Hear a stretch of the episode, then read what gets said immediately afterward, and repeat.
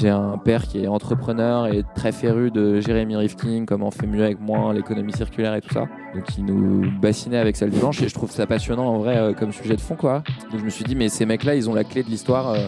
Salut, c'est Anouk du Wagon. Bienvenue sur notre podcast dédié aux entrepreneurs. Pour ce nouvel épisode, nous avons le plaisir de recevoir Thibaut Hugues Delarose, CEO de Back Market. Back Market est une start-up éco-responsable, spécialiste des produits reconditionnés à prix réduit. La plateforme enregistre chaque mois plusieurs dizaines de milliers de commandes et compte près de 350 marchands actifs sur le site. En juin 2018, elle a levé 41 millions d'euros avec pour objectif de devenir leader mondial sur son marché. Retour sur le parcours entrepreneurial de l'un de ses cofondateurs dans ce nouvel épisode. Excellente écoute à tous. Alors euh, donc moi Thibaut, je suis nantais d'origine. Je viens d'une famille nombreuse. Euh, j'ai grandi à Nantes et je me suis barré à l'âge de 17 ans à Toronto au lycée français, passé mon bac. Euh, après j'ai fait une école de commerce dans le nord, à Lille, qui est une super ville pour faire ses études, très joyeuse et festive. Et j'ai pu profiter pendant 5 ans de, des opportunités des écoles de commerce classiques françaises. Quoi. Tu peux partir à l'étranger.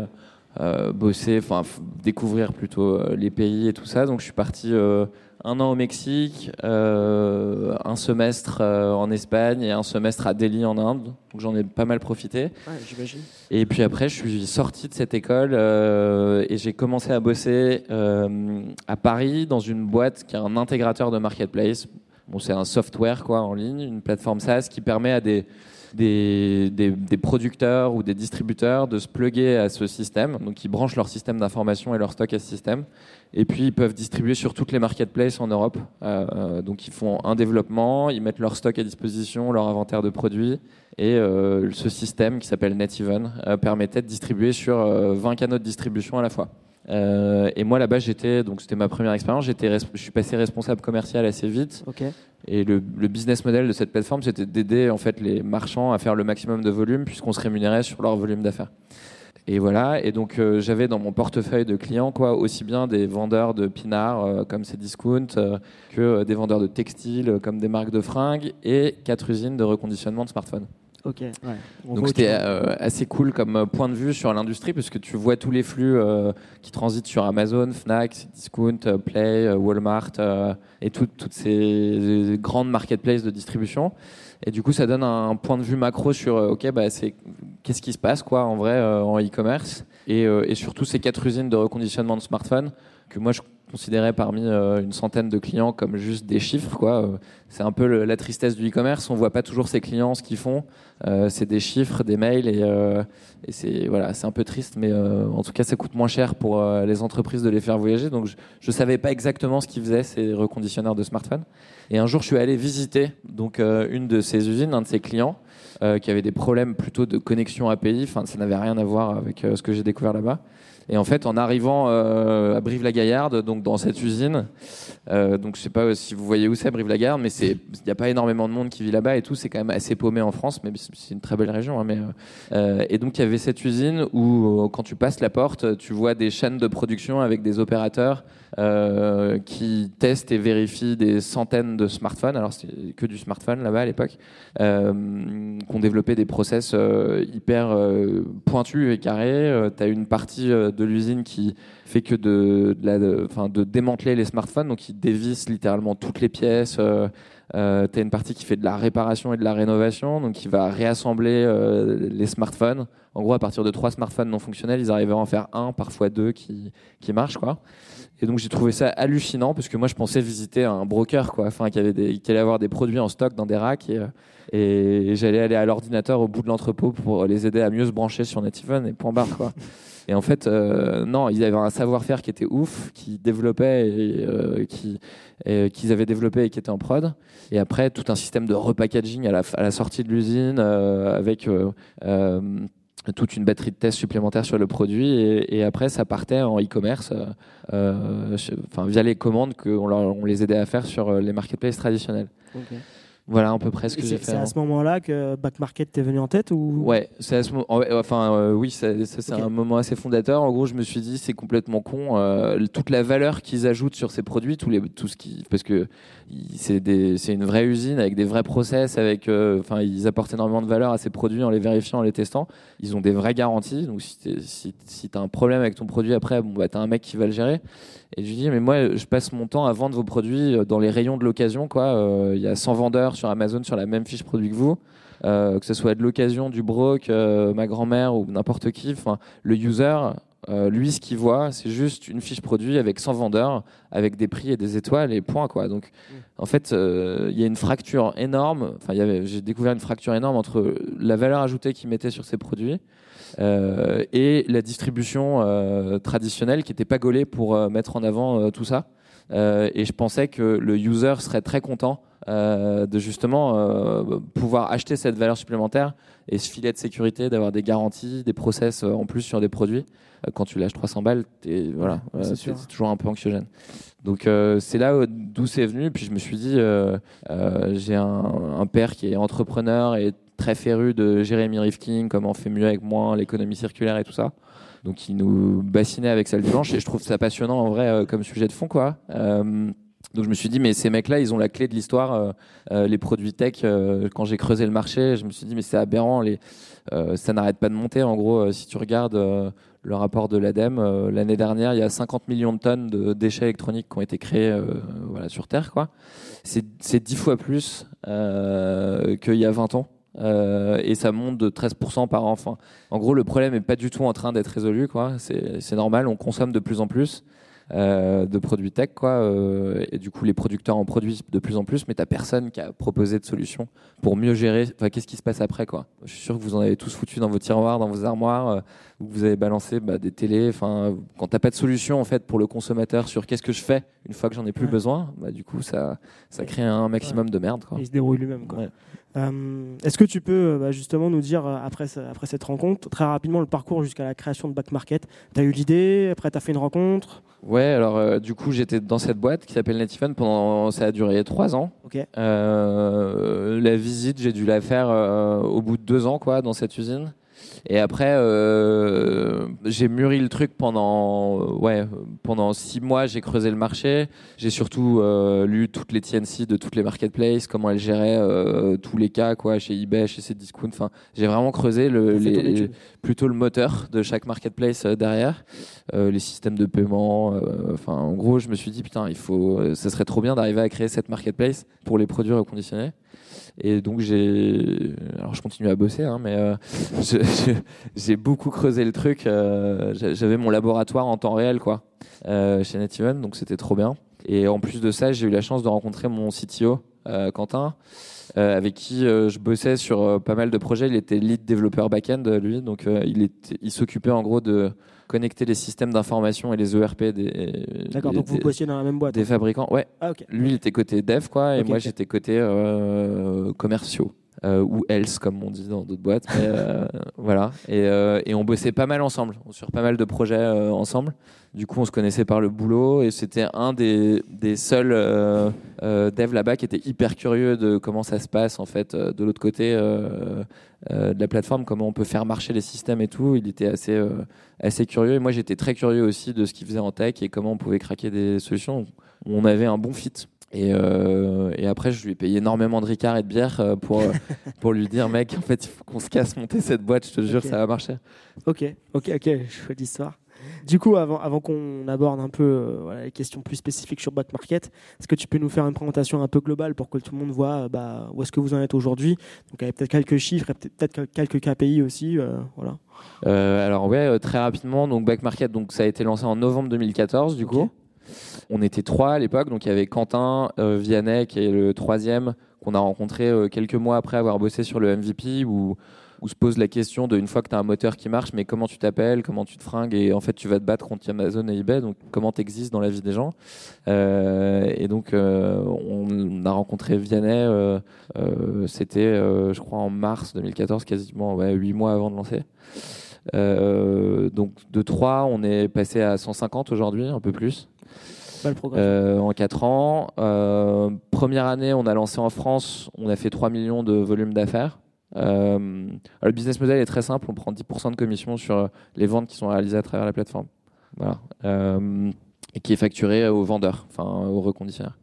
Et donc on a lancé avec ce même business model, sauf qu'à l'époque c'était 8% la commission, mais c'était exactement pareil.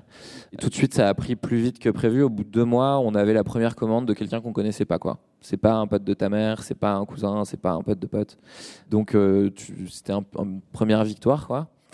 Deuxième année, ça a pas mal. Euh, enfin, on fait 30 millions de volume d'affaires, donc x 10. Euh, on passe à 25 personnes. Euh, troisième année, 96 millions. Alors là, on a ouvert pas mal de pays, euh, enfin Espagne, Allemagne, Italie, Belgique à ce moment-là, parce qu'on s'est dit, euh, ok, en fait, ça va beaucoup plus vite. Enfin, on a explosé toutes les forecasts qu'on avait fait sur les deux premières années. On se dit, mais en fait, le problème est partout. Enfin, le problème de, de, cette alternative de consommation aux produits neufs. le refurb, c'est pas structuré, c'est pas organisé nulle part ce marché. Donc on va essayer de lancer dans les pays qui sont voisins. Et en plus, euh, vu qu'on vend beaucoup de produits légers, quoi, type euh, smartphone, ordi, tablette, c'est des produits qui peuvent s'envoyer à l'étranger assez facilement, euh, sans que ça coûte un bras, que ça soit discriminant de faire traverser les frontières. Donc on a ouvert le site, enfin on a traduit le site, on a fait quelques évols sur le moteur, mais on a ouvert à des pays qui étaient frontaliers, frontaliers à la France. donc les premiers c'était l'Espagne et l'Allemagne, et, et, ça a très vite pris là-bas aussi.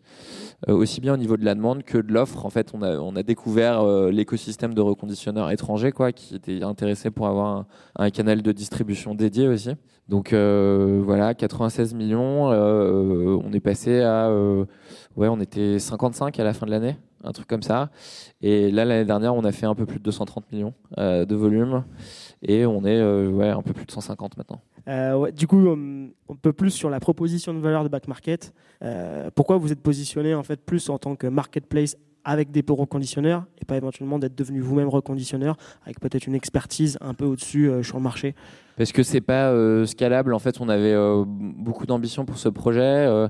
et en fait, le, principal problème de cette industrie des reconditionneurs, c'est le BFR, le besoin en fonds de roulement. C'est-à-dire que tu dois acheter ta marchandise d'abord et tu dois payer cash euh, pour recevoir les produits, pour ensuite les traiter, euh, les reconditionner, puis les revendre en espérant que tu les aies pas achetés trop cher et il faut les revendre rapidement parce que tu finances ton stock et puis euh, le prix d'un produit qui a déjà eu une première vie, il fluctue beaucoup plus à la baisse qu'un produit neuf où le prix de vente est assez stable. Donc il y a toujours un stress côté reconditionneur de ok bah, il faut que je maximise mon taux, mon écoulement de produits quoi pour euh, euh, pas garder des produits sur le bras et passer en marge négative si tu les sors pas assez vite. Euh, et donc, même quand tu es très bon en, reconditionnement et en process de qualité, tu te tapes toujours ton mur de cash. Tu peux, es obligé d'arrêter de grossir à un moment parce que où tu relèves des fonds euh, on a pas mal de, grosses usines de reconditionnement qui ont levé, euh, enfin même jusqu'à plus de 100 millions, mais qui se retrouvent encore avec le même problème parce qu'en grossissant, ils doivent financer toujours plus de stocks et euh, il n'y a pas de ligne de crédit d'ouvert sur ces industries-là. Ok, donc ça vous l'avez identifié très tôt, j'imagine, et vous vous êtes dit ok, on va se positionner. Et puis il y a un deuxième problème aussi sur cette industrie qui est le deuxième nerf de la guerre, c'est donc en fait si le BFR est un problème, tu peux pas avoir autant de produits que la demande en voudrait quoi. Donc, tu, nous, la solution du marketplace, c'est t'agrèges. Aujourd'hui, on a plus de 500 vendeurs qui sont. Leur stock à un seul endroit et du coup, euh, tu rentres à, ton catalogue et t'existes beaucoup plus dans la vie euh, des gens, quoi. Euh, c'est compliqué pour un reconditionneur, même un mec qui fait 300 millions de volume d'affaires et qui va te vendre 100 000 produits, de toujours avoir le produit que tu cherches pour ta femme, pour tes enfants, pour tes, tes potes, ou même quand tu veux revenir l'acheter, parce que il est très limité, son stock il est très limité. Euh, donc ça c'est le problème d'accès au stock. Et le deuxième problème c'est euh, la qualité. En fait ces mecs-là, euh, ils se frottent à des géants de la tech, des fabricants qui sortent des nouveaux produits tous les six mois. et il faut qu'ils suivent le train parce que tu, tu, reconditionnes pas du tout un S9 comme tu reconditionnes un, enfin un Galaxy S9 comme tu reconditionnais un S5 parce qu'il est fabriqué différemment. C'est une nouvelle technologie d'écran, nouvelle batterie et tout ça. Et donc eux, même s'ils ont des très bons ingénieurs hardware et qu'ils ont développer des softs euh, pour tester euh, leurs produits et tout ça, bah, ils sont tout seuls quoi. Et ils partagent pas ce savoir qui est euh, un élément de, de différenciation pour eux. ils se pointent tous du doigt en disant lui il fait de la merde et pas moi. Euh, et quand tu es la marketplace et que tu es au milieu, et que c'est toi qui structure le marché, en fait, in fine, que tu captes toute la data des users, euh, nous, on est capable aujourd'hui, grâce à notre positionnement, en agrégeant ces data, on redistribue à tout le marché, voilà ton taux de panne, voilà euh, le, nombre de problèmes que tu as sur tes batteries, et voilà la moyenne du marché, et voilà le meilleur. Donc tu as des incréments à aller chercher, en fait, tu pas le meilleur. Et en plus de ça, je vais te dire exactement ce que tu vas devoir faire. En fait, pour vous, c'est même le meilleur moyen d'augmenter vos standards de qualité. Bah exactement. Et puis, eux ne peuvent pas le faire sans ça, en fait. C'est-à-dire que tu n'as personne qui leur donnait cette data avant. C'est normal, il n'y avait pas de pure player là-dessus. Donc nous, on passe énormément de temps à leur fournir des rapports de data euh, euh, sur la qualité de leurs produits. Et donc, quand tu es chez Back Market, tu as deux interlocuteurs. En gros, dans une usine de reconditionnement, c'est un sales guy quoi, qui va vouloir faire un maximum de volume à travers ta plateforme et savoir quel est le produit qu'il faut acheter, reconditionner, revendre. Et euh, le directeur de la qualité qui va gérer la prod et le service client et qui va en fait être hyper en demande de OK, où est-ce que je peux gagner des points quoi. Du coup, je fais une, un, petit, un, petit, dérivé. Est-ce que du coup, ça a changé votre approche euh, commerciale en termes de discours? Parce que du coup, au début, j'imagine que vous n'avez pas forcément toute cette data, donc vous apportiez pas les gros de la même manière. Mais maintenant, ça doit être un argument phare quand vous allez éventuellement essayer d'en chercher des nouveaux. Ouais, ça a vachement évolué. Au début, on l'avait pas vu euh, à ce point-là, ce, problème. Euh, donc, euh, on, on, se positionne pour eux entre un canal de distribution. Évidemment, c'est la, base de ce qu'on est. On, les aide à distribuer leurs produits, mais aussi un conseil. On est donc les, les, gars qui bossent chez Back Market au bizdev et à la qualité, ils sont à la frontière entre un acheteur traditionnel et un conseil parce que c'est pas nous qui achetons les produits, mais c'est via notre canal qui les, qui les écoule. Et c'est aussi grâce à toute la data qu'on leur redistribue qu'ils peuvent s'améliorer. Ok. Euh, on va parler un peu de, des levées que vous avez fait, dont euh, celle de l'année de 2018 de 41 millions d'euros. Est-ce que tu peux revenir un peu sur le processus de la levée de fonds et quelle importance ça a eu aujourd'hui euh, dans, dans, la progression de Back Market? Alors en fait c'est un vaste sujet ça, mais pour faire Bon, nous, on a fait trois levées de fonds, en gros.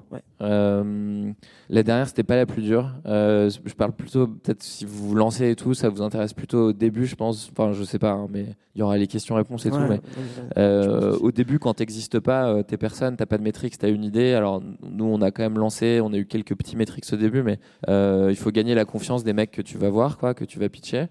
donc, il n'y a rien de mieux que d'avoir des métriques, hein, quand même. aussi bien au niveau de la demande, des users. Alors, nous, on est e-commerce, donc c'est le nombre de transactions souvent qui est le volume d'affaires. Mais euh, une fois que as que tu, tu au début on n'y connaissait rien quoi clairement, on était incubé au Numa euh, à Paris et euh, à la fin du programme d'accélération du Numa, tu as un pitch devant un parterre d'investisseurs où en gros tu présentes ton, ta boîte en, trois minutes. Et, et, à la suite de ça, nous, on a eu des contacts avec, je sais pas, une dizaine de fonds d'investissement et dont deux se sont positionnés en disant bon bah moi je veux mettre un premier ticket il n'y a pas de norme hein, mais c'est entre 500 000 ou 1 million quoi. Et, euh, et donc je, ne savais pas du tout comment faire enfin comment gérer ça. Je me dis mais est-ce que c'est une bonne valo? Est-ce que je me fais ouvrir? Est-ce que c'est super? Tu vois enfin euh, est-ce que ce type là euh, il trouve vraiment mon projet super ou est-ce qu'il en a vraiment rien à foutre? Il veut juste maximiser sa bascule. Donc tu te poses tout un tas de questions comme ça. Tu connais enfin j'y connaissais pas grand chose en droit corpo non plus et en fait, euh, enfin, dans mes connaissances, j'ai le fondateur de Little Market, qui est une marketplace pour le, les artisans, quoi, et sur du fait que j'appelle euh, en mode c'est un pote de famille, quoi, donc euh, qui avait déjà levé plusieurs fois des fonds. Je lui dis mais bon, as, comment t'as géré ce truc-là, quoi? Et, et, lui, en fait, il venait de vendre sa boîte à Etsy, qui est le géant américain de son sa verticale. Euh, et donc je lui raconte un peu où j'en suis, les métriques et tout. Et il me dit attends, moi je vais le faire le tour. Euh, va pas avec un fond, il va rien t'apporter. Enfin, juste tu vas être une ligne parmi d'autres. Euh, et du coup, enfin, t'as pas besoin d'autant de thunes en plus pour faire ce que tu veux là et pour, faire ta preuve de concept. Donc, je vais te mettre du smart money et moi je vais pouvoir investir un peu de temps avec vous.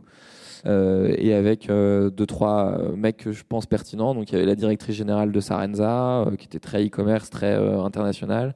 Il y avait Thierry Petit, le fondateur de Showroom, mais en gros, eux plus un peu de love money de, parents, quoi, enfin parents potes. Et on a fait ce premier tour. On a décidé de pas aller vers du VC qui nous filait plus d'argent, qui prenait plus de capital, mais d'aller plutôt vers du smart money. Et je pense que c'est la meilleure décision qu'on ait prise. Donc on s'est moins dilué et surtout, on a créé beaucoup plus de valeur grâce à ces mecs-là. Parce que en fait le problème c'est pas l'argent c'est les choix que tu fais quoi avec qui tu bosses c'est quoi tes choix tech est-ce que t'es pas t'es investi au bon endroit au bon moment? Eux ils ont pris des vôtres à plein d'endroits enfin quand tu grossis t'as tu as des nouveaux problèmes et, qui se ressemblent un peu avec ceux de bah, d'autres marketplaces, d'autres business euh, qu'on scalé. Donc, euh, donc eux, on a fait le choix de pas partir avec des fonds d'investissement, mais avec des, ces business angels. Et franchement, euh, si vous pouvez le faire, faites-le quoi. c'était vraiment le meilleur choix. Et après, quand tu as besoin de plus d'argent, donc nous c'était un an et demi plus tard, on avait déjà beaucoup de grossis, donc on était allé chercher des chiffres. Il y a un truc aussi qui est très rationnel, c'est quand tu es une marketplace, en tout cas, tu es valorisé en fonction de ton volume d'affaires et de ta traction, de ta croissance. Quoi. Donc, euh, bah, moi, j'encourage pas à lever successivement un maximum. Non, il si t'as pas besoin de lever, lève surtout pas, quoi. Enfin, euh, reste chez toi le plus longtemps possible. Euh, mais par contre, euh, tu, une fois que tu as des bonnes conditions, que tu as, commencé à faire un certain volume, que du coup c'est encore plus clair que ce que là où tu dois investir pour aller à l'étape d'après, là il y, a, besoin d'aller chercher un chèque un peu plus important et, et, tu peux plus faire avec des business angels. Donc là on est passé en mode roadshow avec des VC quoi. Et, et, là on a levé, ouais, on avait levé 7 millions à l'époque. Donc ça c'était en mai 2017.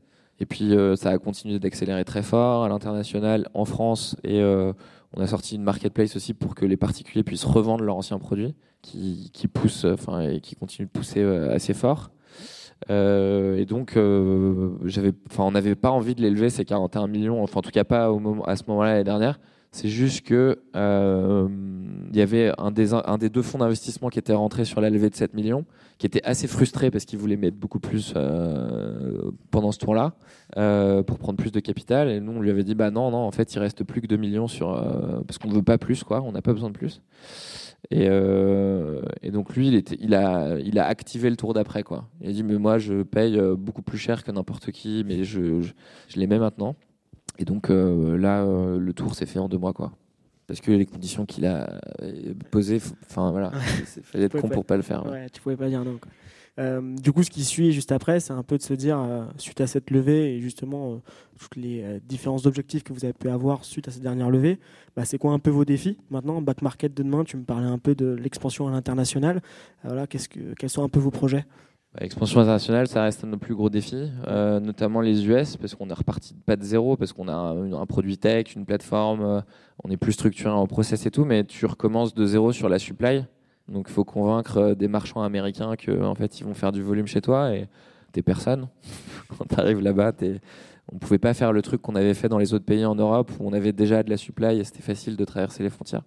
Donc ouais, l'expansion internationale, quand tu repars de zéro et que tu dois re traiter ton sujet de la poule et de l'œuf. Quoi. Euh, euh, dans une marketplace, il faut de l'offre pour avoir de la demande et il faut avoir de la demande pour avoir de l'offre. Donc euh, c'est un cercle soit vicieux si ça marche pas, soit virtueux quand ça marche.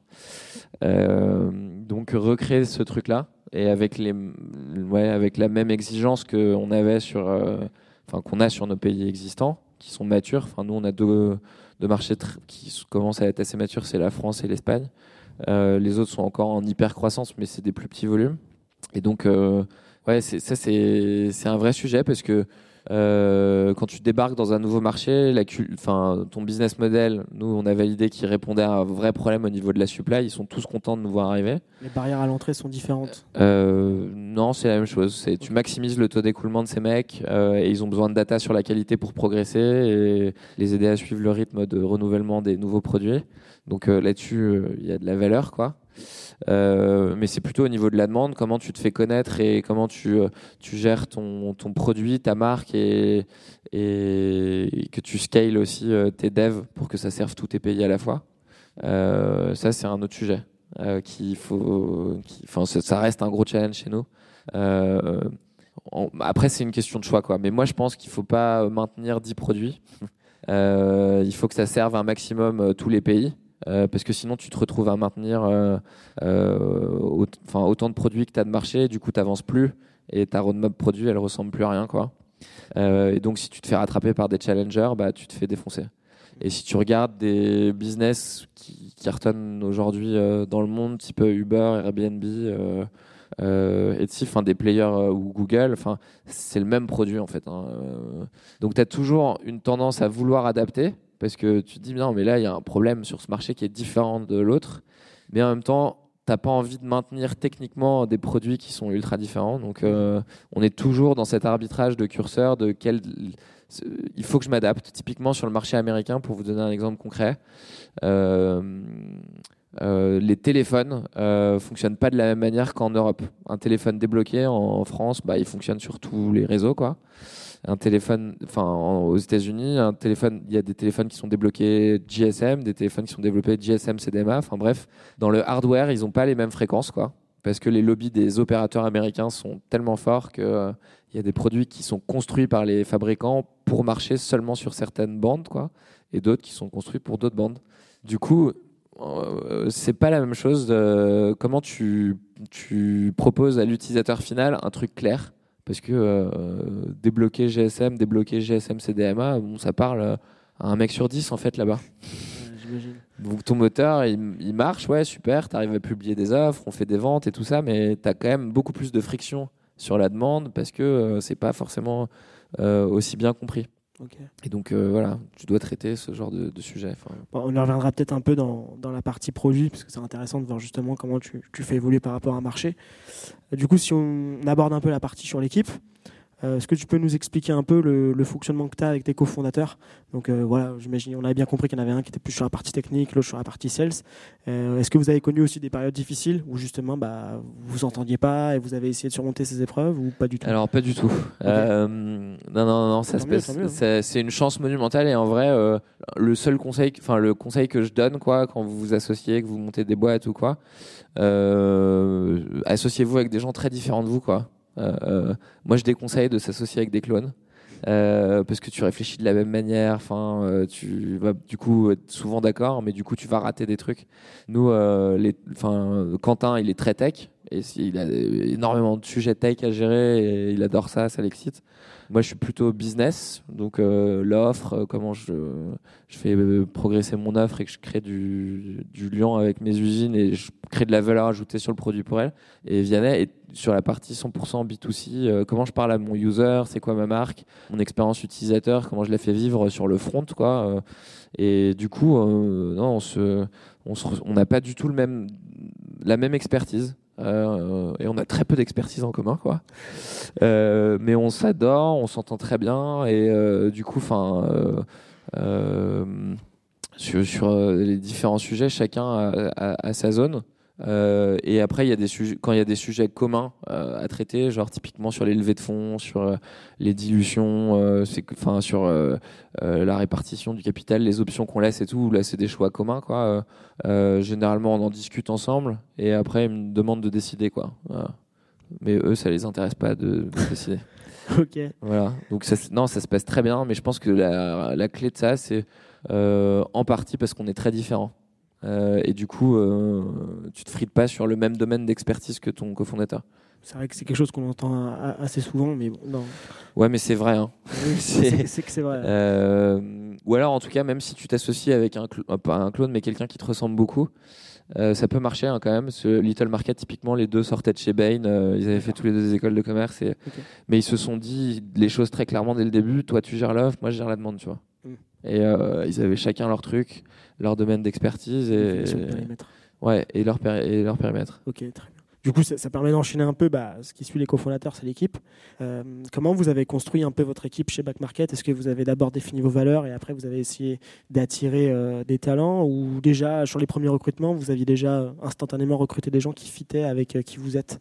Bah, en fait, ça, tu le fais naturellement sans le savoir. Enfin, l'exercice des valeurs, on l'a pas fait dès le début, quoi. Au début, il y avait des besoins, on savait pas faire de marketing payant, quoi. Il fallait un type qui savait gérer Google. Euh, donc, on a cherché un mec qui savait faire du Google AdWords et tout ça. Et on a eu une chance monumentale. Enfin, c'est notre CMO aujourd'hui, hein, donc il a, il a suivi la croissance et puis il, a- il, a- il continue bien à gérer.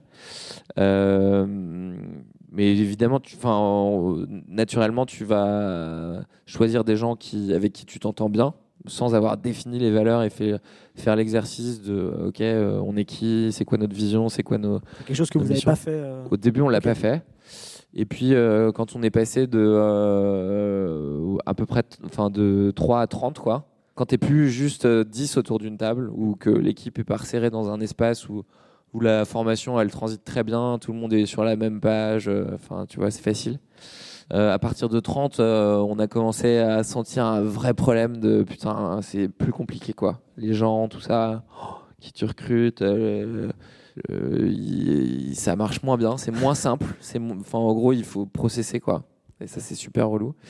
Euh, donc, on s'est fait accompagner par une boîte qui s'appelle Fly the Nest, qui nous a fait un, qui nous a super bien accompagné là-dessus, euh, qui est venu en mode euh, pendant six mois nous aider sur, ok, bah, on va vous aider à scaler les gars sur l'orga, quoi.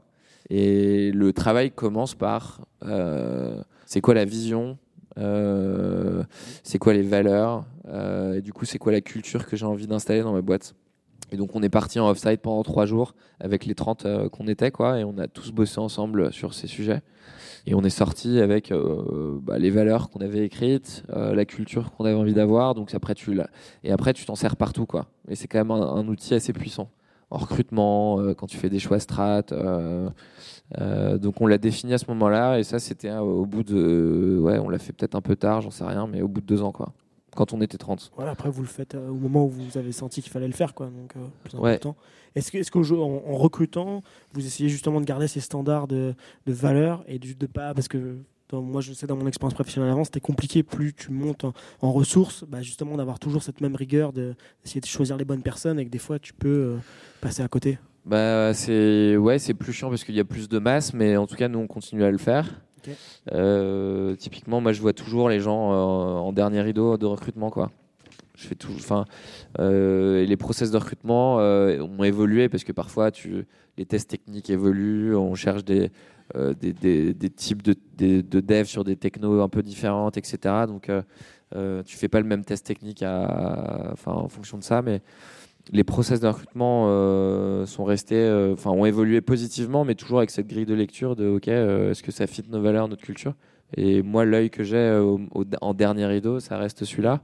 mais la vraie solution, c'est de bien l'infuser à toutes tes équipes pour qu'ils aient la même grille de lecture, qu'on ait tous la même grille de lecture en fait. Ouais, une fois que vous avez fait ce travail, après, ça se fait plutôt naturellement. Quoi. Mais il y a une tendance quand tu es fatigué avec la croissance et tout, à se dire allez, je m'en fous, il y a un besoin et tout, qui est, je pense encore une fois une vraie connerie. Euh, parce qu'un type, enfin, les gens ont des ROI, euh, si tu peux en parler comme ça, mais de 0 euh, à 100 000, quoi. Enfin, quelqu'un de fantastique, il va te faire un bien fou. Il va changer beaucoup plus de trucs que la fiche de mission sur laquelle tu l'attendais. donc il faut passer du temps sur le recrutement, sur l'onboarding. et même après sur le carrière management, là on est en train de découvrir un nouveau truc, c'est quoi les carrières passes qu'on a envie d'écrire? Euh, ça sert à rien de faire passer les gens managers s'ils n'ont pas envie de manager. C'est des experts, ils ont envie de, gagner de l'expertise.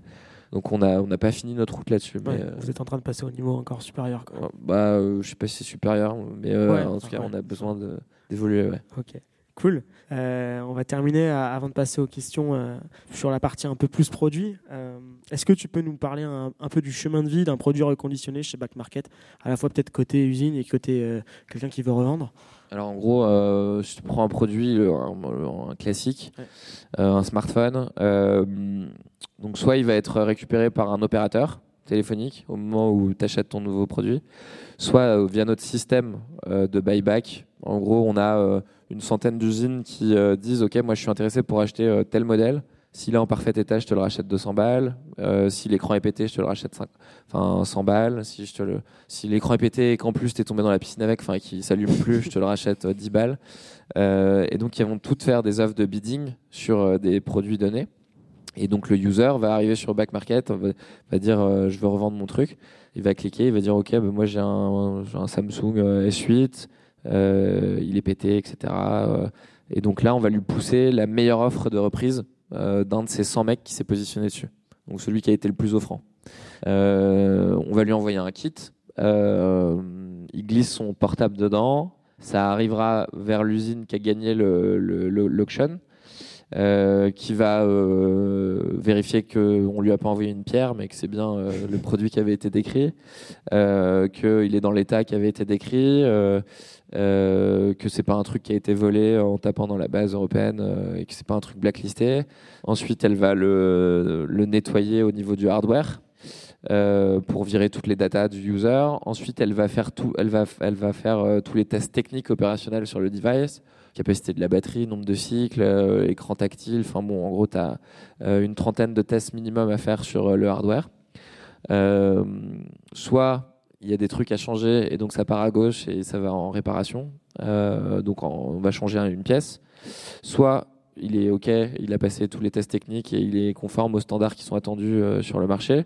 Et donc ça part à droite. Et là, euh, il va être nettoyé, puis réemballé, puis rangé dans une armoire et puis il va être vendu. Et, là, un user, un autre user, au même moment, enfin au même moment, deux, semaines plus tard, quoi, en moyenne, va arriver sur le site de Back Market et dire ok moi je vais acheter ce S8 euh, je vais le prendre en Stallone parce que j'en ai rien à foutre des rayures ou euh, en shiny puisque je veux vraiment qu'il soit comme neuf donc il choisit le grade esthétique du produit qu'il est prêt à accepter. Stallone shiny c'est euh, le, la grade. Ça c'est le grading. Enfin c'est en gros c'est quoi l'état esthétique de mon produit quoi. D'accord. Et tu, tu, peux choisir ça. Et, et, ce, et, ce, même S8 il sera mis en concurrence avec 20 et suites différents qui, qui sont en stock dans 20, 20 autres usines qui vendent sur Back Market. Et nous, on va faire un arbitrage via un algorithme qu'on a développé qui s'appelle la Backbox, euh, où en fait on note la qualité de chaque usine de reconditionnement qui vendent sur Back Market. Donc on sait euh, exactement le taux de panne de chaque usine sur ce S8. Euh, et euh, quelle est la satisfaction client en cas de problème de ces 20 usines. Ça donne un score de qualité. Et ce score de qualité va décider de qui va être la seule usine proposée en temps réel sur la plateforme. Donc le conso qui va arriver chercher son S8, il va choisir son Stallone, mais il ne sait pas qu'il y a 20 usines à la queue derrière. Lui, il va, il va voir celui qui a le meilleur euh, euh, ratings de qualité qu'on aura eu via la data et les retours des users. Il va l'acheter, il va payer en ligne, quoi. Euh, après, ça devient assez classique, hein, du coup. Mais il va recevoir son produit chez lui et voilà. Et après, il va le revendre. ça, c'est la vision. c'est qu'un cycle qui ne s'arrête pas. Exactement. Top. Ok, bah, je vois que tu connais encore parfaitement euh, toute la chaîne de process. Bah, il faut, hein, si tu es trop loin. Faut, garder, ouais, faut garder le nez dedans. Euh, est-ce que rapidement, tu peux nous, nous, nous, dire un peu comment vous fonctionnez pour faire évoluer votre produit? Donc, Tout à l'heure, tu me parlais un peu de cette idée de squad. Est-ce que c'est principalement après une analyse des users, des feedbacks? Vous avez aussi toujours cette idée de bah, on va évoluer sur ce marché-là, on a envie de faire évoluer ce produit-là. C'est un mix des deux? C'est un mix des deux, ouais. En fait. Euh, il y a encore 20 boîtes à monter dans cette boîte, quoi, en gros. Donc ça, c'est du projet. Enfin, dès que tu as une nouvelle idée structurante et disruptive euh, d'une feature qui, tu penses, va tout changer. Euh, typiquement, on a envie de brancher les deux marketplaces, que quand tu achètes un nouveau produit, tu puisses revendre l'ancien et payer que la différence entre les deux. ça, c'est une nouvelle feature. Euh, on a zéro data sur est-ce que ça va cartonner ou pas, mais il y a une intuition très forte, en tout cas de nous, founders, qu'il faut le faire. Quoi. et donc ça, ça va être du projet. mais on a une organisation qui gère, enfin, quand même du produit et de l'optimisation et qui va se baser sur de la data. Quoi. Donc, euh, on est organisé en, différentes team features au niveau du produit. Chaque team feature bosse sur un périmètre fonctionnel différent. Euh, typiquement, la team feature CSAT, elle bosse que sur la satisfaction des clients. Donc elle, son indicateur, c'est est-ce que mes clients sont plus contents quoi. Donc quand je te roll out une feature pour euh, limiter de la friction euh, du, euh, en, SAV ou même qu'ils font évoluer l'algo pour que ça soit, enfin qu'il y ait un KPI de qualité qui soit intégré, qui n'était pas là avant et tout ça, eux ils vont suivre un KPI. C'est est-ce que j'améliore ma CSAT On aime bien faire ça quoi. C'est une team feature, un KPI, plutôt que de suivre plein de KPI en fait de pas les suivre. et eux ils vont être sur de l'opti de l'opti produit tout le temps. Euh, je vais optimiser mon KPI et donc je vais faire évoluer mon produit pour optimiser ça. Quoi. Euh, et tu as les projets qui viennent en transverse. Quoi. Donc on lance ce qu'on appelle des ambulances. Quoi. Quand tu as des projets ambulances, c'est euh, en gros, tu, vois une ambulance qui arrive, tu dégages. Enfin, c'est juste méga important pour la boîte. Donc reste pas à travailler ton petit truc. Enfin, en gros, par exemple, les US, ce truc de compatibilité opérateur, c'est un peu l'ambulance du moment chez Back Market. Donc si tu as quelqu'un qui vient de parler, que ce soit en back, en DevOps ou euh, en métier, en bizdev, ou, et qui a le sujet US compatibilité opérateur, euh, tu t'arrêtes de faire ce que tu fais et tu, tu vas l'aider. quoi. Voilà. Euh, rapidement, avant de donner un petit conseil à, l'audience, est-ce que tu peux euh, me redire ce que tu me disais tout à l'heure justement sur euh, la gestion des retours clients ou par rapport aux avis qu'on peut avoir sur Back Market en ligne, c'est vrai que tu peux, on entend beaucoup de bruit quoi. Et moi, je sais que dans mon expérience pro, c'était un peu relou d'avoir toujours ces gens qui n'apportent pas forcément beaucoup de valeur et qui n'ont pas forcément apprécié le service, mais qui, qui critiquent beaucoup. Comment, comment vous le gérez bah, Il faut le gérer sur le fond. Quoi. Enfin, nous, la partie de notre business la plus importante, c'est on structure un marché qui n'était pas structuré, avec un écosystème de, de, reconditionneurs qui doivent en permanence s'améliorer sur la qualité. Plus tu t'améliores de la, enfin, de, et que tu te rapproches de la qualité du produit neuf, plus en fait tu donnes zéro raison en fait aux gens d'acheter du neuf. Quoi. La vision, c'est de dire, faut être à la fin de l'histoire, quand on aura vraiment euh, réussi notre pari, il faut, faut que les gens puissent dire, faut être con pour aller acheter du neuf. Quoi. Je me fais ouvrir, je paye plus cher. Euh, euh, en plus, le reconditionné, même si tu as un problème, tu pas de problème. Tu vois, rien que cette phrase-là, c'est un KPI très important chez nous. Donc, tu traites le problème sur le fond quand même. Tu te dis pas, ouais, il y a juste des gens pas contents, je m'en fous. non, c'est pas vrai, tu vois, il y a des gens pas contents. Et qu'on aurait pu les traiter mieux si on avait eu une feature un peu différente, si notre algo avait été un peu plus performant et tout ça. Donc, faut le traiter sur le fond, quoi. Et il faut garder cette obsession de euh, euh, j'améliore toujours ma customer satisfaction parce que c'est c'est la, la satisfaction des clients qui fait que tu existes ou pas quoi. À la mm. fin de l'histoire, si les clients euh, sont pas contents, tu n'existes plus. Donc il faut continuer à travailler ça sur le fond. et, et, et, ces avis, quand tu les lis, alors parfois, effectivement, tu peux pas les changer parce que c'est quelqu'un qui est en train de te défoncer juste pour te mm. euh, pour te reprendre enfin pour se faire rembourser intégralement alors qu'en vrai il est tombé dans la piscine avec. Mais tu peux pas partir de ce postulat tu dois partir du postulat que quand tu lis ta vie bah, il a raison quoi. Il a raison euh, et donc tu creuses et donc tu as euh, ton service client nous on les appelle les champions quoi qui vont qui vont aller regarder exactement la conversation entre le vendeur et l'acheteur et voir si toute la charte de qualité qui est imposée a été bien suivie à la lettre, etc., en délai de réponse, mais aussi euh, en proposition de retour, de remboursement et tout. Si la charte de qualité a été bien respectée, mais que en fait on avait laissé un trou dans la raquette, on n'avait pas pensé au, au moment où le mec allait déménager en Chine et que peut-être qu'il est plus compatible avec l'opérateur de là-bas, bon bah là tu, tu, dois assumer tes responsabilités, tu vois. Et donc euh, tu fais évoluer tes process, ta charte de qualité et tu euh, et tu le mets en prod et ensuite tu le rentres dans ton algo. Donc c'est c'est un travail, euh, faut le prendre comme une base. Enfin, on n'attend pas les feedbacks et le backlash de, des gens pour faire ça, parce qu'on a toute la data. Euh, et les KPI qui s'améliorent. Donc, faut regarder, euh, faut regarder ça, quoi. Le fond, c'est ça. C'est est-ce que mon taux de panne diminue? Est-ce que ma customer satisfaction augmente? Et, il faut être obsédé par la pente de ces deux courbes. Euh, voilà, en gros, comment on gère ce sujet? J'ai une question sur euh, l'internationalisation. Est-ce que vous avez une stratégie qui est plutôt basée sur acquisition des boîtes déjà existantes parce que vous devez avoir des concurrents déjà dans ces marchés-là? Ou est-ce que vous avez une stratégie de front des scratch, partir des zéros? Et aussi, euh, comment est-ce que vous recrutez et formez les hommes clés euh, pour ces nouveaux pays? Alors, nous, on n'a pas de stratégie de M&A. Enfin, on n'arrive pas from scratch, en fait c'est un peu différent. On regarde, sauf aux US, où là, du coup, on repart from scratch. Mais quand tu as déjà un produit, quand même, une plateforme tech, t'es pas vraiment from scratch. Euh, mais tu as quand même ton problème de la supply et de la demande. Voilà, tu pas les users. Et, euh, et alors en Europe, tu as quand même déjà de la supply, parce que tu as des gens enfin dans notre écosystème de 500 vendeurs qui sont déjà capables de vendre des produits dans les pays, dans d'autres pays. Donc tu peux sortir en jour 1 avec déjà de la supply. Et en plus, ta supply, chez nous, n'a même pas à se demander si euh, elle va faire des ventes, euh, je sais pas moi, si on ouvre la Hollande demain. En fait, non, elle fait déjà, euh, je sais pas moi, 100 ventes par jour sur Back Market Europe. Et ses stocks sont mis à jour, c'est la même interface, c'est le même produit. Donc, mais un jour, on va commencer à avoir des petits drapeaux hollandais avec des commandes qui vont tomber et, ce sera super. Ça veut dire qu'on aura commencé à, craquer la demande. Mais du coup, on part pas vraiment from scratch, nous, quand on fait un nouveau pays. Euh, et il y a des plateformes qui nous ressemblent, qui se sont créées, mais après nous, et euh, qui sont plutôt derrière, en trafic, je veux dire, en métriques, en volume et tout ça.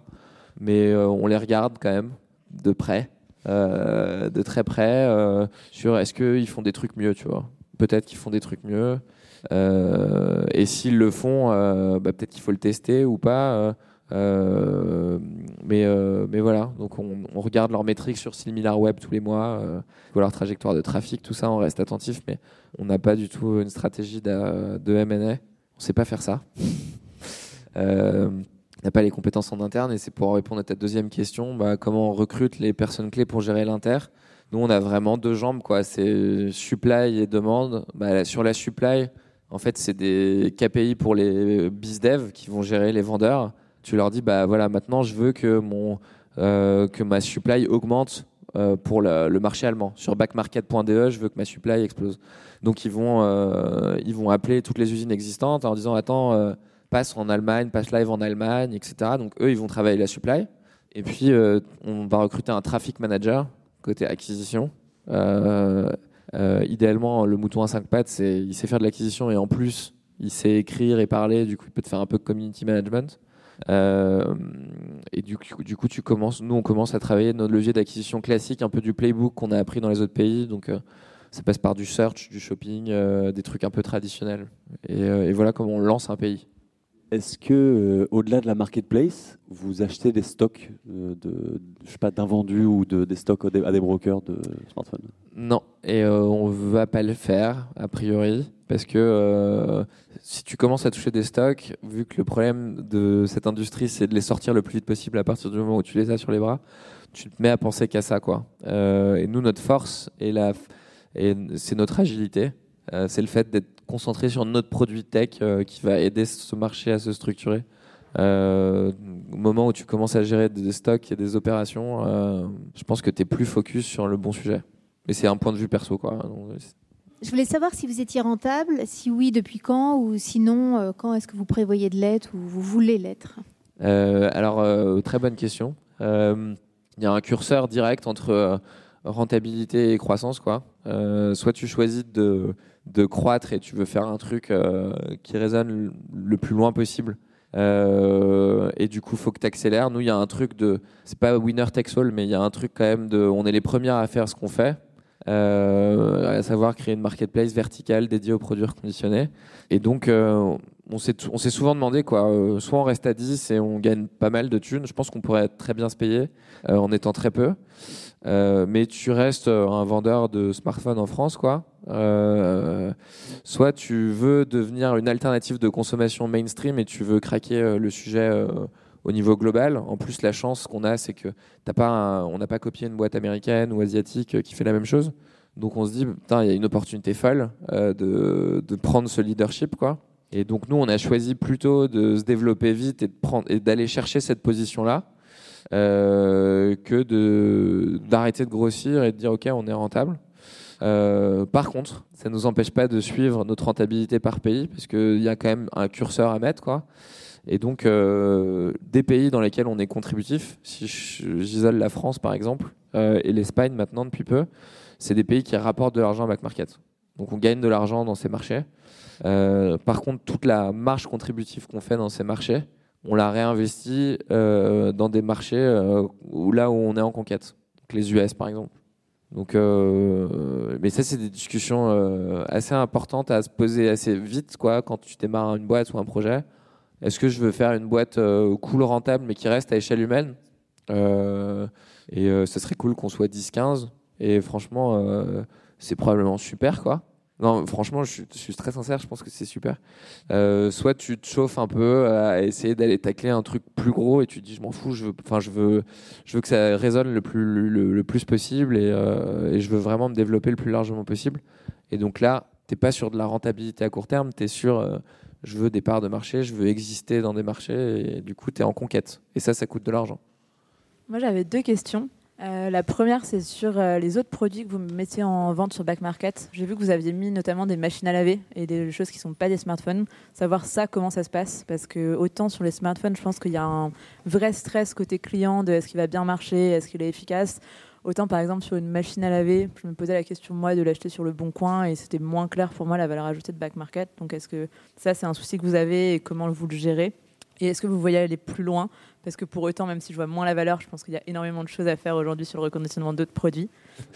Euh, L'électroménager, bah oui, c'est un vrai sujet. En fait, euh, euh, c'est pas du tout la même structure de l'offre. Les vendeurs de machines à laver, euh, typiquement, sont pas du tout la même typologie de reconditionneurs que les, les reconditionneurs qui font de la tech euh, et du produit léger.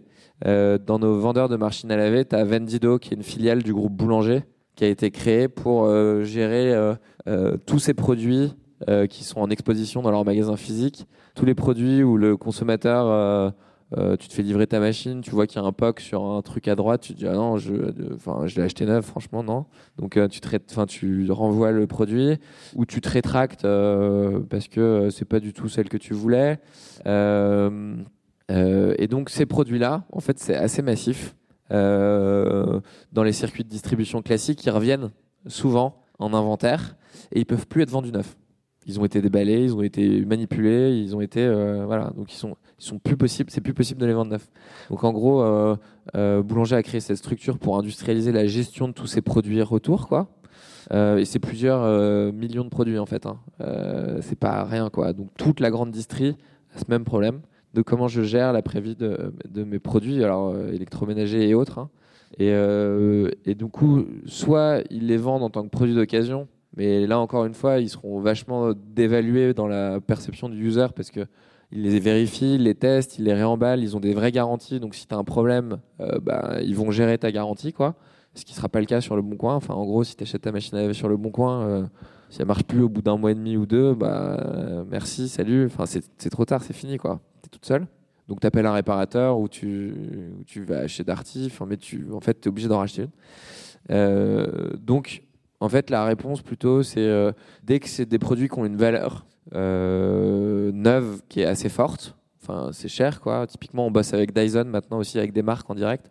Bah, le user, il sera toujours content de pouvoir consommer ce produit moins cher sans faire le drop vertigineux et aller sur de l'occasion sans filet, quoi. Donc, je, paye moins cher, mais je prends quand même pas un risque euh, complet sur la garantie et l'expérience que je vais avoir. Donc euh, le reconditionné, c'est vraiment cette bulle entre le neuf et l'occasion. Donc euh, c'est pour ça que ça marche sur la machine à laver, mais aussi sur des aspirateurs qui coûtent une blinde. On bosse aussi avec De Vialet, tu vois, qui reconditionnent leurs produits quand ils les récupèrent pour les revendre ensuite. Et pour les marques, justement, c'est un vrai moyen de, enfin, d'avoir un canal de distribution qui gère complètement, ce qui gère leur prix, leur stock, euh, qui soit pas identifié à du Cdiscount ou du truc un peu plus crade de euh, j'ai pas réussi à te le vendre neuf, donc euh, je te le brade. Euh, donc en fait, euh, pour répondre encore un peu plus largement à ta question, on s'est posé la question très vite de le faire sur la bagnole. Parce que c'est le même problème. Le user, il a aucun moyen de savoir la qualité du produit qu'il achète. Si j'ai trois Clio en face de moi, elles ont le même kilométrage, les trois vendeurs. Bah, à part euh, renifler le vendeur, euh, tu vois, enfin, t'en sais rien. Il y en a un qui a fait n'importe quoi avec son embrayage, l'autre qui a fait, euh, fait n'importe quoi avec autre chose, j'en sais rien. L'autre qui avait un chien qui sentait la mort et du coup, tu l'enlèveras jamais, tu vois, l'odeur. Mais tu peux pas savoir en tant que qu'acheteur, puis t'es pas forcément expert en bagnole, quelle est la qualité de ce que tu as en face. Donc foutre de la curation avec de la data, là où il y a une vraie peine pour le conso, à savoir à qui je vais faire confiance. C'est sûr que je la veux, cette Clio, quoi, mais à qui je vais faire confiance. Si tu crées ce même algorithme qui va faire de la curation euh, via de la qualité, euh, moi je pense qu'il y a une vraie valeur pour le user euh, et que c'est très discriminant par rapport au circuit de distribution généraliste. Donc, euh, donc ouais, l'idée c'est de l'étendre à un maximum de vertical. Donc une fois que tu as dit ça, tu as envie de le faire demain, quoi. Mais en fait, la bagnole, je me suis chauffé hein, sur le sujet au tout début. Je suis allé voir Aramis Auto, les concessionnaires et tout ça. Mais tu l'achètes pas en trois clics. Tu as envie de l'essayer. euh, Enfin, tu vois, tu as, un parcours utilisateur qui est différent. Donc après, c'est une question de prio. quoi. Est-ce que je veux créer un- une alternative de consommation mainstream et du coup, je peux aller à l'international plus vite? Ou est-ce que je me mets énormément d'énergie avec le peu de ressources tech que j'ai et en produit sur euh, je vais tacler la bagnole? Bah, Tu fais ton arbitrage, mais du coup, tu fais pas la bagnole tout de suite. Tu continues d'en rêver. Euh, sur les autres produits, vous avez beaucoup de liens avec les fournisseurs. Est-ce que ça, c'est aussi le cas sur, euh, sur les produits euh, smartphones? Est-ce que Samsung, Apple, ils s'intéressent à ce que vous faites? Et est-ce que vous voyez faire des partenariats avec eux? Enfin, Comment vous voyez le truc évoluer euh, avec les grandes marques quoi Alors, on bosse avec eux, du coup, pour répondre. Euh, Apple a une boutique reconditionnée par Apple sur Back Market. Donc, ils nous ont choisi comme distributeur en Europe pour distribuer leurs produits. Donc, en fait, euh, au début, c'est marrant, mais quand on a sorti Back Market, euh, c'était un drapeau noir. Enfin, il y avait un espèce de positionnement. Enfin, allez vous faire foutre les marques, beaucoup plus marqué. On s'est rendu compte qu'elles avaient besoin de nous, quoi. En fait, euh, BMW sur la bagnole, je suis désolé, je reviens là-dessus, mais a besoin d'avoir un marché de la deuxième vie avec une cotation qui va faire que quand on lui achète neuve, bah, tu sais que tu vas pouvoir la revendre dans trois ans, a priori, à un certain prix. Et donc de créer euh, ce, flux de circulation, nous, euh, en deuxième rideau, en fait, ça les intéresse, quoi, parce que sinon, quand comment est-ce qu'ils vont faire pour vendre leurs nouveaux produits, tu vois? Nous, on fluidifie le marché de la deuxième vie, on fait circuler à mort leurs produits, donc ça les emmerde parce que chaque produit reconditionné qui est vendu, c'est quand même un produit neuf qui est pas vendu, et ça, ça nous fait plaisir. Euh, ça a plus de sens pour la planète, ça a plus de sens pour le porte-monnaie du user, ça a plus de sens parce que ça crée de l'emploi localement et tout ça. Mais pour Apple, ça le fait chier parce que c'est quelqu'un qui lui a pas acheté un produit neuf. Mais en même temps, il a besoin de toi parce qu'il a besoin de créer de la liquidité sur son marché pour vendre ses dernières innovations. Donc ils sont dans une position un peu merdique. Euh, et ils n'ont pas tranché hein, sur le sujet complètement. Parce que tu vois, les boutiques Apple reconditionnées par Apple en, Europe, elles existent. Euh, mais c'est eux qui gèrent leur prix, c'est eux qui gèrent leur stock. Donc s'ils veulent plus le mettre euh, à dispo, ils le font s'ils veulent. Ou s'ils remontent le prix à, mort, ça sera plus intéressant non plus. Donc ils ont un curseur quand même qui, qui fout là-dessus, qui est financier. Et une autre chose aussi qui a retenu mon attention, c'est votre campagne euh, publicitaire, campagne média, euh, parce que c'est, on a trop, enfin voilà, maintenant on vous voit partout sur les, euh, enfin surtout, notamment au niveau de la télé. On sait à quel point c'est un budget quand même qui est assez lourd. Et je voulais savoir justement quelle était la part de votre budget euh, com média en tout cas par rapport à votre besoin de visibilité, le fait de vouloir être justement leader France et, et donc dans une perspective d'expansion. Et est-ce que cette campagne est plutôt un one shot ou si euh, vous comptez alourdir le budget euh, dans les prochaines années? La campagne télé, hein, on parle. Ok. Les deux connards là, les, les deux. Euh, les deux ouais. jumeaux. Les deux jumeaux, ouais. On les appelle comme ça en interne. Mais euh, en fait, euh, la télé, c'est pour nous, c'est la suite logique de. euh, bah, une fois que tu fais, enfin, toute notre acquisition marketing, euh, on la gère au ROI. En fait, on la pilote. euh, maintenant, c'est une nouvelle notion, c'est le taux de marge contributive, quoi. Donc tout est revenu moins tes coûts directs, donc euh, 90% c'est du market, quoi. Euh, est-ce que ça te rapporte de l'argent ou est-ce que tu en perds dans les mesures où tu es prêt à le perdre au début, au premier achat? Et donc on a, on a été très très online, très héroïste, quoi. euh, enfin, on a toujours été très héroïste depuis le début. Euh, et la télé, ça a été un test au début. C'est un peu un deuxième vertige. C'est quasiment comme créer une boîte, quoi. Euh, je vais vraiment foutre 400K sur de la télé et ça se trouve, ça va faire. Et tu vas te retrouver avec tes yeux pour pleurer et t'auras rien gagné. Donc, euh, mais il faut quand même faire le jump un moment euh, si tu veux passer un cap de notoriété. Donc, euh, nous, la chance qu'on a, c'est que Vianney, le troisième fondateur, il vient de la télé, quoi. Il était chez BETC dans le groupe Avas. Donc, c'était un publicitaire, quoi. Donc, il a travaillé là-dessus avec le directeur marketing qui, lui, gère les chiffres et tout ça. Puis, ils ont, ils ont dit, OK, on va créer un spot très héroïste. Parce que c'est- un spot qui dit tout du neuf sauf le prix, quoi. En gros, euh, t'achètes des choses moins chères et garanties. Euh, donc, t'installes pas une marque forte non plus dans la tête du user. Tu peux le faire un peu marrer, tu peux t'en souvenir un peu, mais euh, on l'a fait dans une optique de dire ok, on va garder notre cap héroïste. Il faut qu'on prouve que la télé, enfin le canal, la nouvelle ligne de budget là, euh, télé, bah, c'est quelque chose qui va nous faire gagner de l'argent en fait, à un moment. Et donc on, bah, première campagne, on l'a fait en Noël, pas celui-là, mais le Noël dernier. C'est le moment où on est allé sur, euh, enfin qu'on a lancé notre spot quoi. Et en fait, euh, on a eu des très bonnes surprises euh, rapidement. Parce que dès janvier, alors de la télé, tu la lis pas comme une campagne d'acquisition AdWords. hein. Des gens n'ont pas besoin, quand ils regardent la télé, ah tiens, je vais aller acheter un smartphone. Non, c'est bah, c'est pas comme ça. Mais quand même, au bout de deux mois, donc le trafic explose directement. C'est magique avec la télé. Tu regardes ton premier spot euh, et euh, tout de suite, euh, tu peux avoir 5000 nouvelles personnes qui arrivent sur ton site d'un coup. Donc généralement, tu tombes hein, si tu n'as pas, si t'as pas ton infra qui est faite pour ça. En petite anecdote, d'ailleurs, première fois, enfin M6 nous a filé un chèque de 100 000 euros pour, essayer M6, quoi, et pour nous féliciter parce qu'on avait gagné un prix e-commerce. Et, et on avait décidé du coup de vraiment tester le hertzien. T'as la TNT qui est pas très cher en gros en télé et le hertzien qui est plus cher. Et donc euh, M6, euh, Guillaume, euh, notre directeur marketing, a dit ok, on va le tester sur Capital, à 20h le dimanche soir. Donc le truc le plus vénère que tu puisses faire en France. Et, et ça coûte en gros, c'était euh, 25 000 euros les 20 secondes quoi. C'est ça à peu près l'idée quoi. Donc le spot passe. Et la pub passe bien et tout. J'étais un peu surex sur mon Google Analytics en temps réel. Là, ça monte, mais avec une violence, mais c'est en centaines, en, puis en milliers. Et puis, euh, puis ça monte plus, parce qu'en fait, ton site est down. Euh, et là, tu pleures et tu commences à compter, parce qu'il y a le deuxième spot qui arrive dans 30 minutes. Et t'as qu'un seul truc, tu fais des refresh, t'appelles ton CTO, tu dis mec, mec, mec, remets le truc et tout. Il reset les serveurs sur AWS, ça recrache tout de suite. Enfin, c'est d'une violence euh, euh, inouïe la télé quand même. Euh, du coup, on, on s'est pas relevé avant le deuxième spot, donc je les ai vus en pleurant. Le deuxième spot, il est passé, il est passé comme ça. Tu peux être sûr que le mec, enfin, tu l'as perdu en plus. T'as 20 secondes pour le convaincre, il arrive sur le site, ça marche pas. Ton job, c'est de créer de la confiance. Enfin, c'est c'est quand même con, c'est perdu. Euh, donc, euh, donc voilà pour la télé. Donc en fait, euh, on y va par, enfin, on n'y pas allé avec 10 millions tout de suite. hein. Mais au début, donc tu mets quand même une enveloppe significative. Nous, on avait foutu quand même 400 000 balles sur deux mois pour tester vraiment, parce que sinon tu testes pas vraiment. Il faut qu'il y ait quand même une fréquence de répétition. Il y a une notion de fréquence d'affichage pour pouvoir vraiment mesurer s'il y a un retour sur investissement ou pas.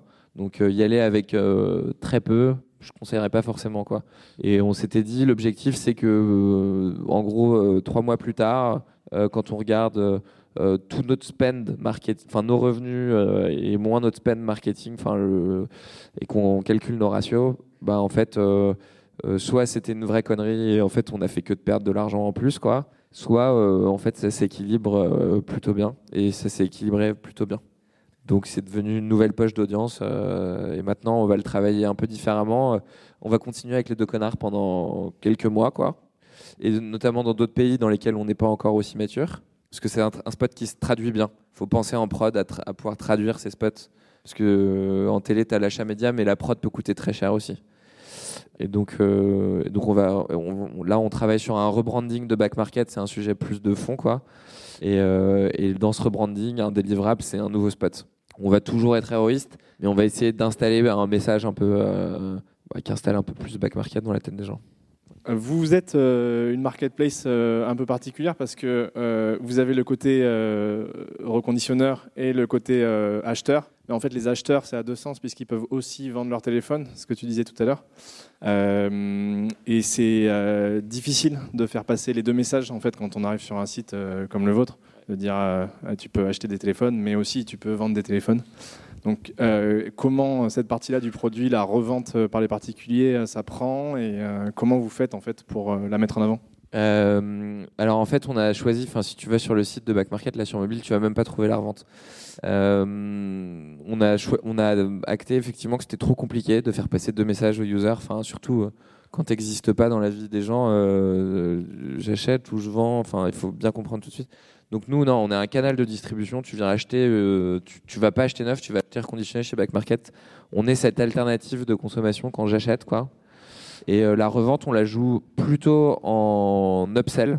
Donc, euh, c'est t'as acheté ton produit, t'es content et tant mieux. Et on te dit dès ta confirmation de transaction, by the way, tu peux aussi revendre ton produit chez nous et lui donner une deuxième vie. Il sera reconditionné et remis dans le circuit. Mais on te le sert après. On va pas, va pas te faire arriver sur un site euh, à la BP qui fait ça pour les voitures ou euh, enfin t'as plein de sites où t'as le site est coupé en deux quand tu arrives et tu soit t'achètes soit tu vends. Euh, on a choisi qu'on voulait pas faire ça. Donc nous on le vend, on le travaille plutôt en, en upsell, post transaction d'achat. By the way, tu peux aussi vendre et après c'est du bouche à oreille. Euh, mais tu sais que tu peux aussi vendre ton truc sur Back Market et les gens tapent revendre sur Google et ils nous trouvent. Mais euh, euh, donc on le gère vachement comme ça et en dynamique de CRM aussi. Euh, on, commence, enfin on va livrer notre CRM techniquement là euh, dans les prochaines semaines. On va aussi, enfin tu vois, ça a du sens de dire au bout de deux ans au user, bon bah by the way, euh, j'espère que ça se passe toujours bien avec ton produit, mais si tu veux le revendre, je te le rachète quoi. Donc on va mettre des dynamiques comme ça euh, en place et puis on veut aussi brancher, comme je disais tout à l'heure, euh, euh, mais pas euh, upfront sur la home quoi. Faut vraiment penser à son parcours utilisateur pour pas lui, euh, parce que si c'est mal fait, tu, perds de la conversion, tu perds de l'argent, tu perds ton user. Enfin c'est ça peut être dramatique en vrai ces choix de produire.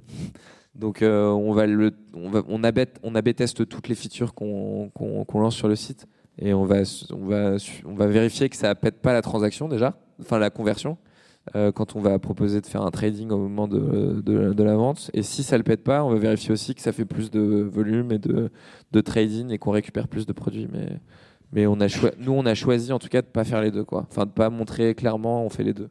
Ok, du coup, on va pouvoir euh, terminer et conclure ce talk. Donc un grand merci à toi Thibaut euh, de la part de toute l'équipe du wagon et de tout le monde qui est ici. Ah, merci, à- j'espère que ça vous a aidé. Enfin, j'ai- voilà. Non, c'était très cool, Non, très très chouette d'avoir partagé euh, tes insights. Et du coup, bah, à la prochaine pour le prochain talk wagon euh, d'ici quelques semaines. Ça roule. Merci beaucoup. C'est fini pour aujourd'hui. Merci d'avoir écouté ce podcast. Si cet épisode vous a plu, pensez à vous abonner sur iTunes ou Spotify. Et si ce n'est pas déjà fait, je vous invite à laisser un avis et à le partager sur vos réseaux préférés. À la semaine prochaine pour un nouvel épisode. Salut à tous!